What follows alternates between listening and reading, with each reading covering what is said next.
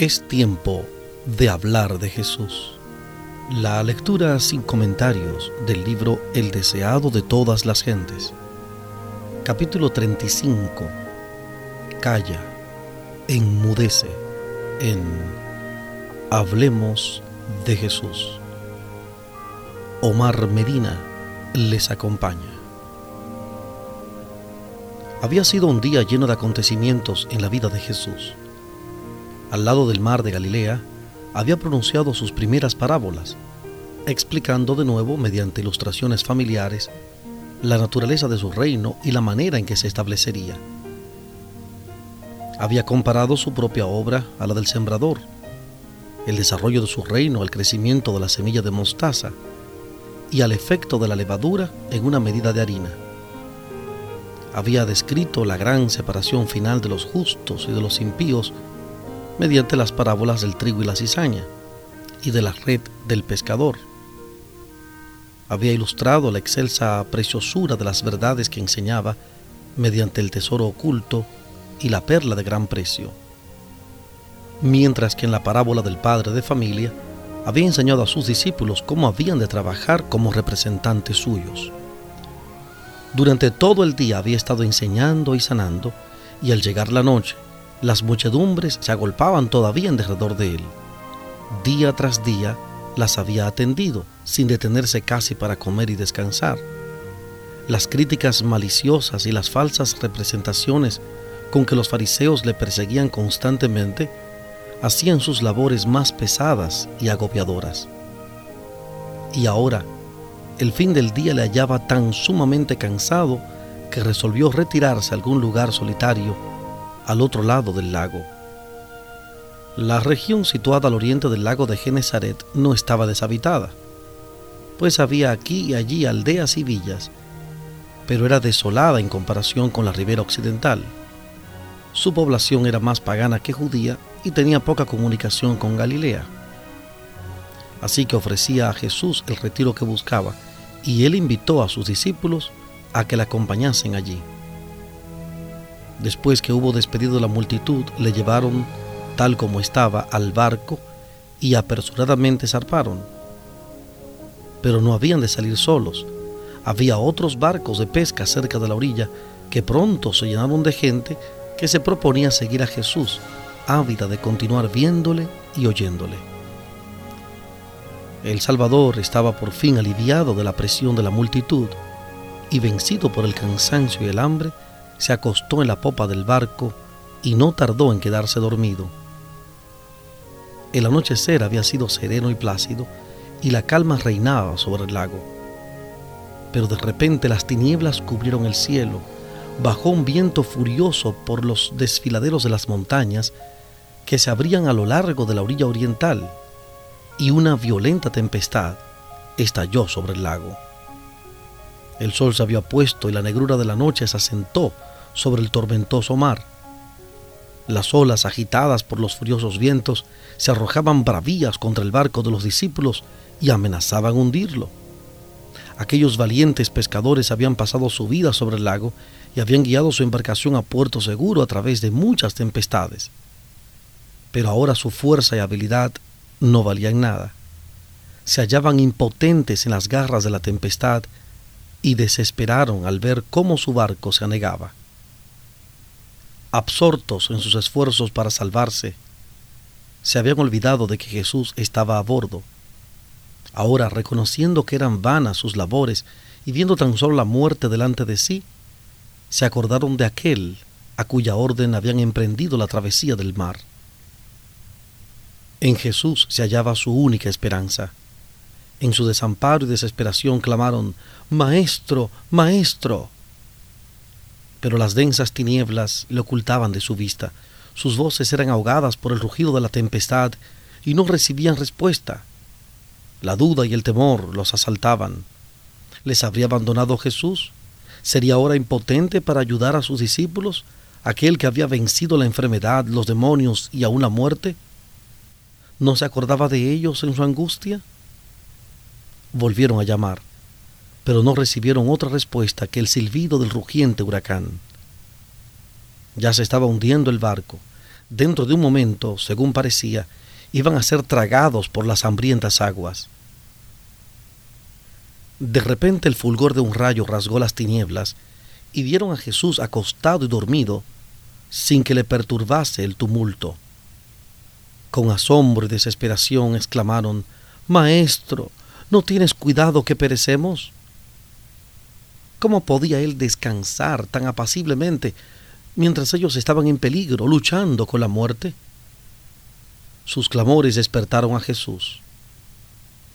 Pero, al iluminarle el resplandor del rayo, vieron la paz del cielo reflejada en su rostro.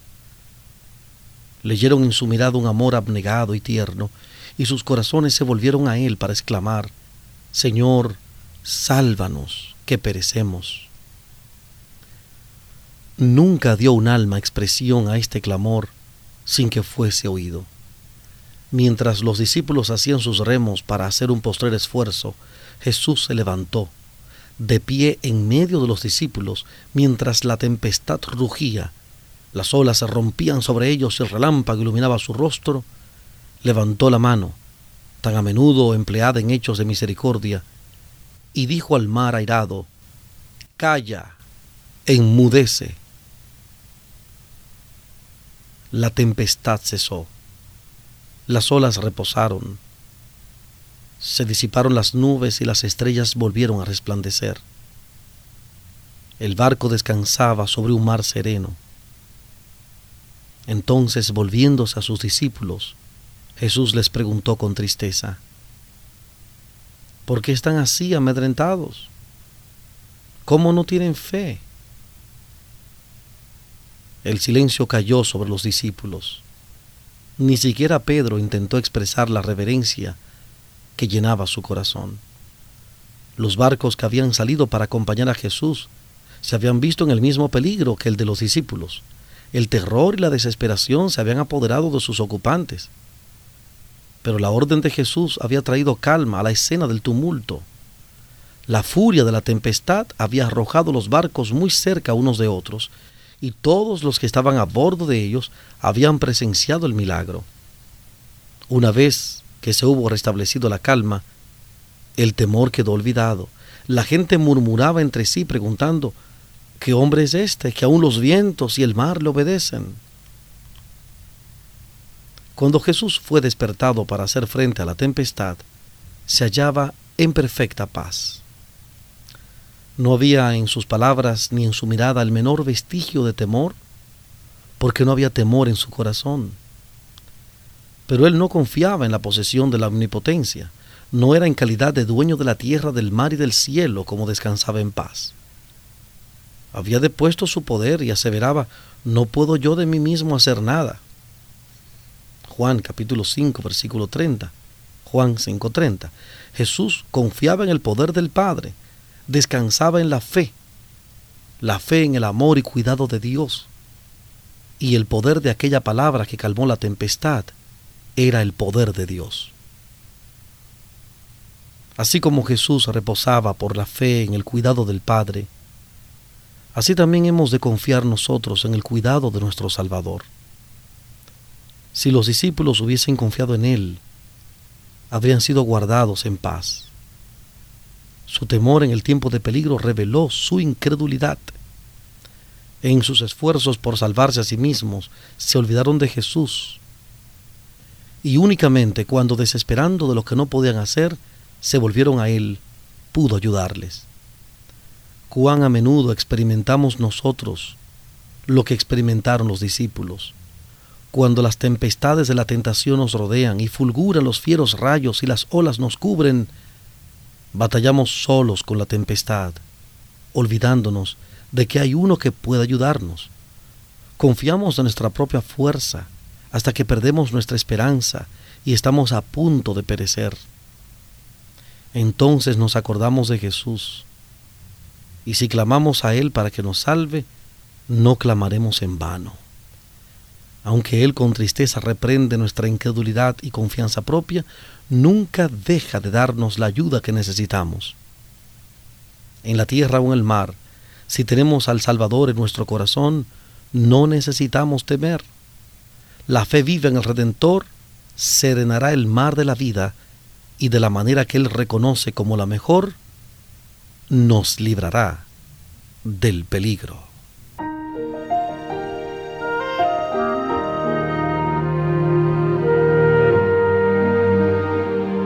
Estamos presentando la lectura sin comentarios del capítulo 35 del libro El deseado de todas las gentes. Capítulo 35. Calla, enmudece, en Hablemos de Jesús. Este milagro de calmar la tempestad encierra otra lección espiritual.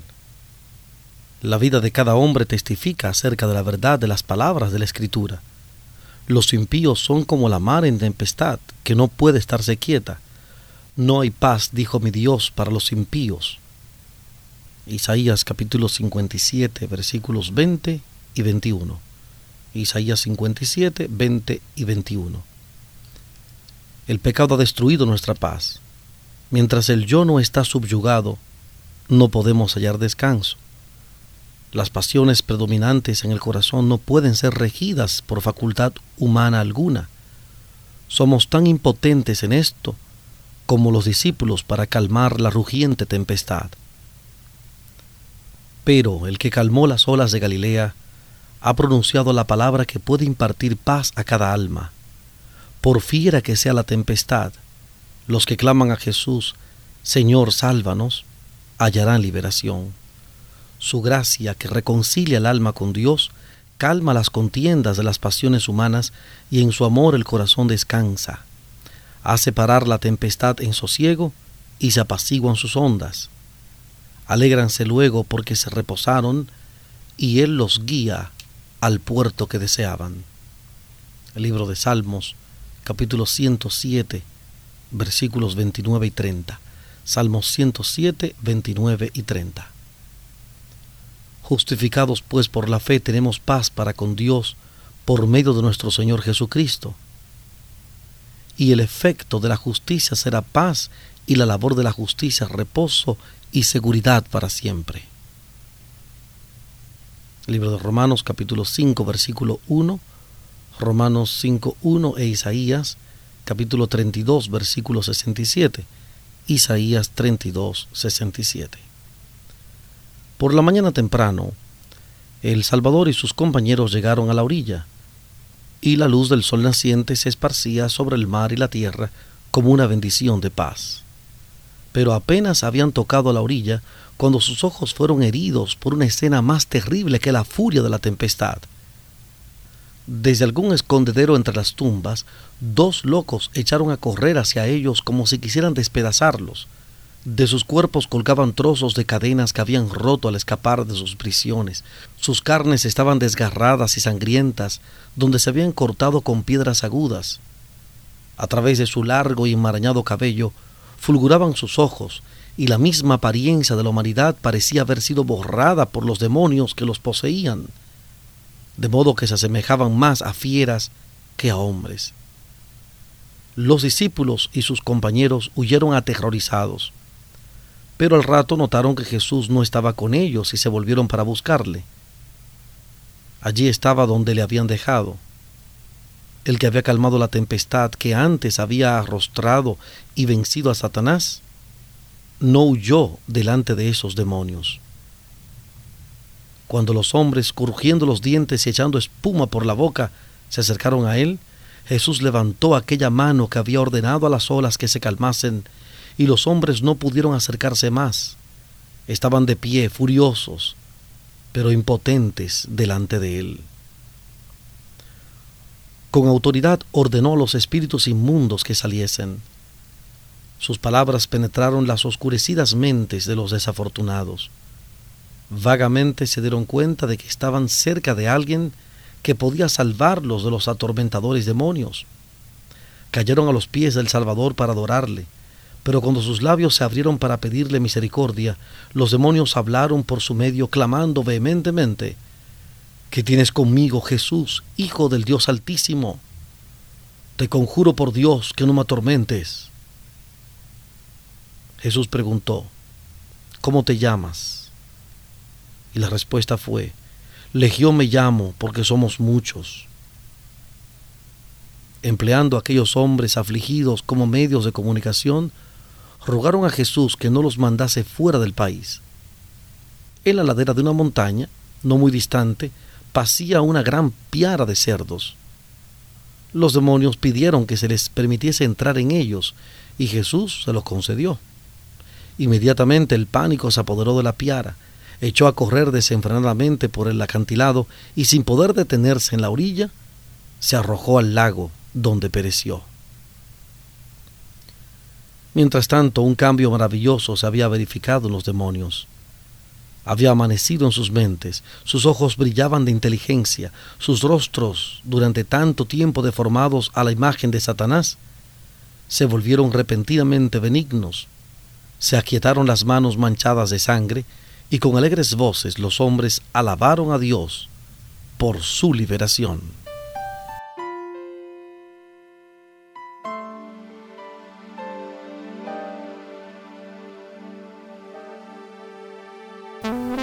Breve continuaremos con la presentación de este capítulo 35 del libro El deseado de todas las gentes. Capítulo 35. Calla, enmudece en Hablemos de Jesús.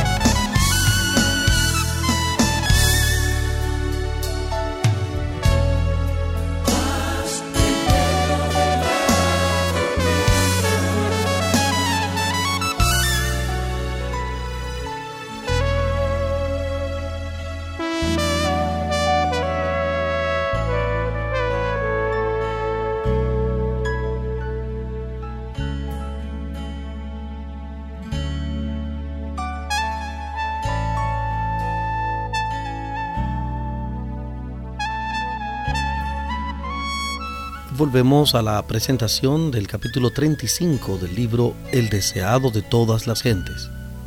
Capítulo 35. Calla, enmudece.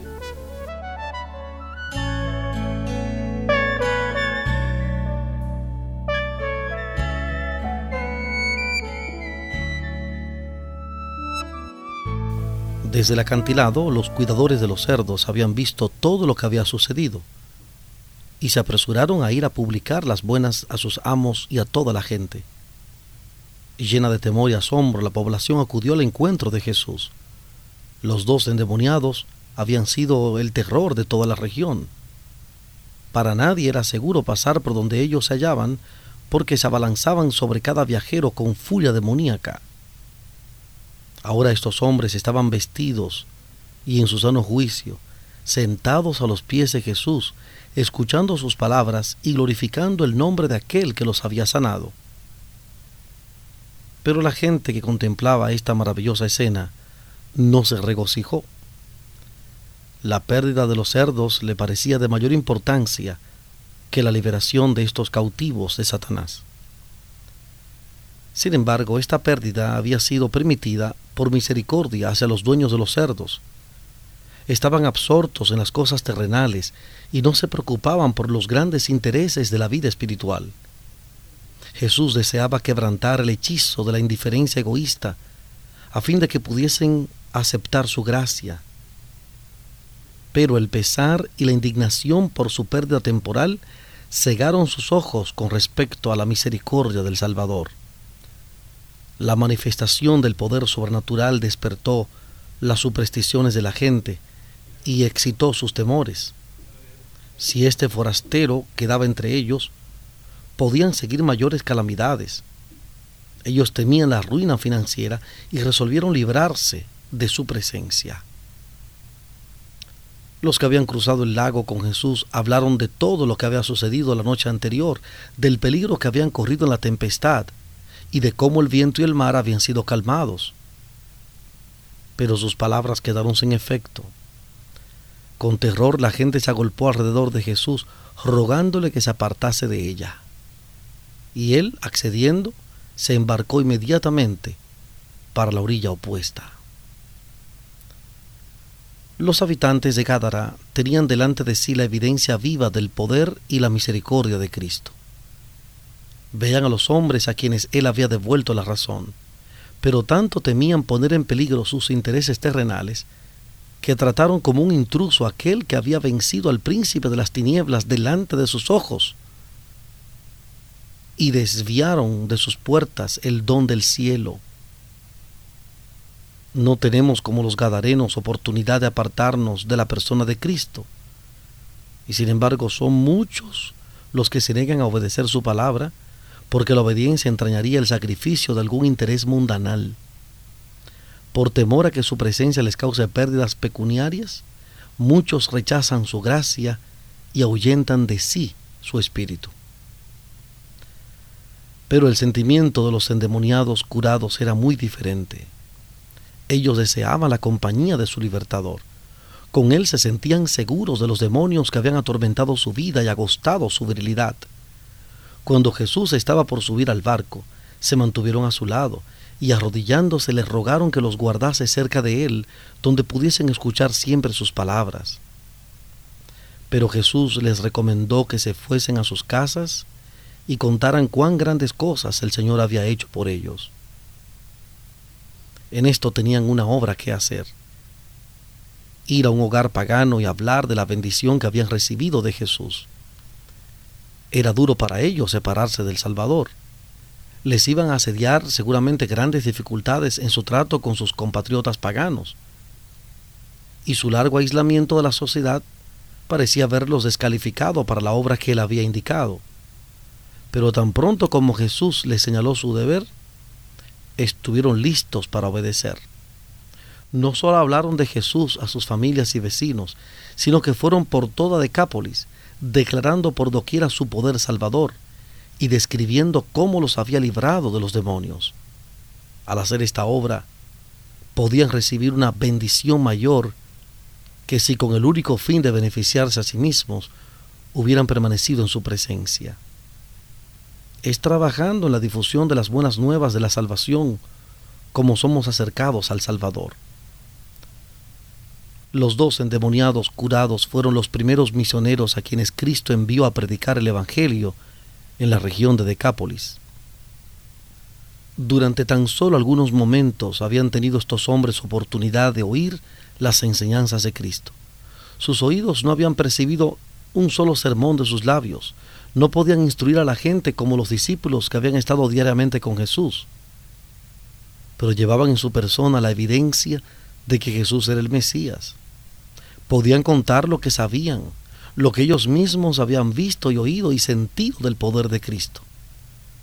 Esto es lo que puede hacer cada uno cuyo corazón ha sido conmovido por la gracia de Dios. Juan, el discípulo amado, escribió, lo que era desde el principio, lo que hemos oído, lo que hemos visto con nuestros ojos, lo que hemos mirado y palpado nuestras manos tocante al verbo de vida lo que hemos visto y oído, esto os anunciamos. Primera de Juan 1, 1 al 3. Primera de Juan 1, 1 al 3. Como testigos de Cristo, debemos decir lo que sabemos, lo que nosotros mismos hemos visto, oído y palpado. Si hemos estado siguiendo a Jesús paso a paso, tendremos algo oportuno que decir acerca de la manera en que nos ha conducido Podemos explicar cómo hemos probado su promesa y la hemos hallado veraz. Podemos dar testimonio de lo que hemos conocido acerca de la gracia de Cristo. Este es el testimonio que nuestro Señor pide y por falta del cual el mundo perece. Aunque los habitantes de Gádara no habían recibido a Jesús, Él no los dejó en las tinieblas que habían elegido. Cuando le pidieron que se apartase de ellos, no habían oído sus palabras, ignoraban lo que rechazaban. Por lo tanto, les volvió a mandar luz y por medio de personas a quienes no podían negarse a escuchar. Al ocasionar la destrucción de los cerdos, Satanás se proponía apartar a la gente del Salvador e impedir la predicación del Evangelio en esa región. Pero este mismo incidente despertó a toda la comarca como no podría haberlo hecho otra cosa y dirigió su atención a Cristo. Aunque el Salvador mismo se fue, los hombres a quienes había sanado permanecieron como testigos de su poder.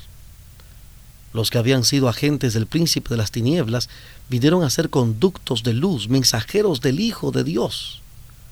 Los hombres se maravillaban al escuchar las noticias prodigiosas. Se abrió una puerta a la entrada del Evangelio en toda la región. Cuando Jesús volvió a Decápolis, la gente acudía a él y durante tres días no solo los habitantes de un pueblo, sino miles de toda la región circundante oyeron el mensaje de salvación. Aún el poder de los demonios está bajo el dominio de nuestro Salvador, y Él predomina para bien sobre las obras del mal. El encuentro con los endemoniados de Gádara encerraba una lección para los discípulos demostró las profundidades de la degradación a las cuales Satanás está tratando de arrastrar a toda la especie humana y la misión que traía Cristo de librar a los hombres de su poder.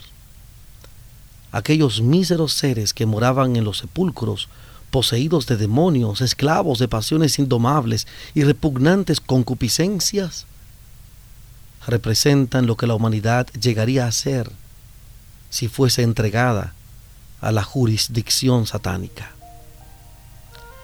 La influencia de Satanás se ejerce constantemente sobre los hombres para enajenar los sentidos, dominar la mente para el mal e incitar a la violencia y al crimen. Él debilita el cuerpo, oscurece el intelecto y degrada el alma. Siempre que los hombres rechacen la invitación del Salvador, se entregan a Satanás en toda ramificación de la vida, en el hogar, en los negocios y aún en la iglesia. Son multitudes los que están haciendo esto hoy. Y a causa de esto la violencia y el crimen se han difundido por toda la tierra. Las tinieblas morales, con una mortaja, envuelven las habitaciones de los hombres. Mediante sus especiosas tentaciones, Satanás induce a los hombres a cometer males siempre peores hasta provocar completa degradación y ruina. La única salvaguardia contra su poder se halla en la presencia de Jesús. Ante los hombres y los ángeles, Satanás se ha revelado como el enemigo destructor del hombre, Cristo como su amigo y libertador. Su espíritu desarrollará en el hombre todo lo que ennoblece el carácter y dignifica la naturaleza. Regenerará al hombre para la gloria de Dios en cuerpo, alma y espíritu, porque no nos ha dado Dios el espíritu de temor, sino el de fortaleza y de amor y de templanza, mente sana. Segunda de Timoteo 1.7. Segunda de Timoteo 1.7. Él nos ha llamado para alcanzar la gloria, el carácter de nuestro Señor Jesucristo. Nos ha llamado a ser hechos conformes a la imagen de su Hijo. Segunda de Tesalonicenses 2.14.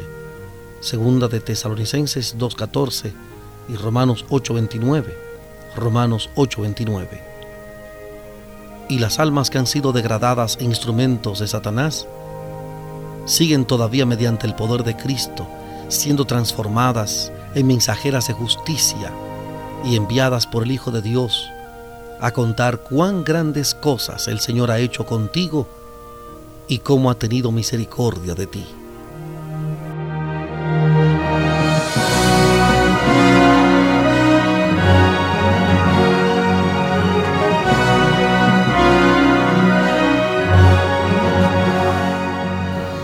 Hemos presentado la lectura sin comentarios del capítulo 35 del libro El deseado de todas las gentes. Capítulo 35. Calla, enmudece. Este capítulo está basado en el Evangelio de Mateo capítulo 8, Marcos capítulo 4 y capítulo 5 y Lucas capítulo 8. Mateo 8, Marcos 4 y 5 y Lucas capítulo 8 hablemos de Jesús. Omar Medina les agradece la fina gentileza de la atención dispensada. Que Dios les bendiga.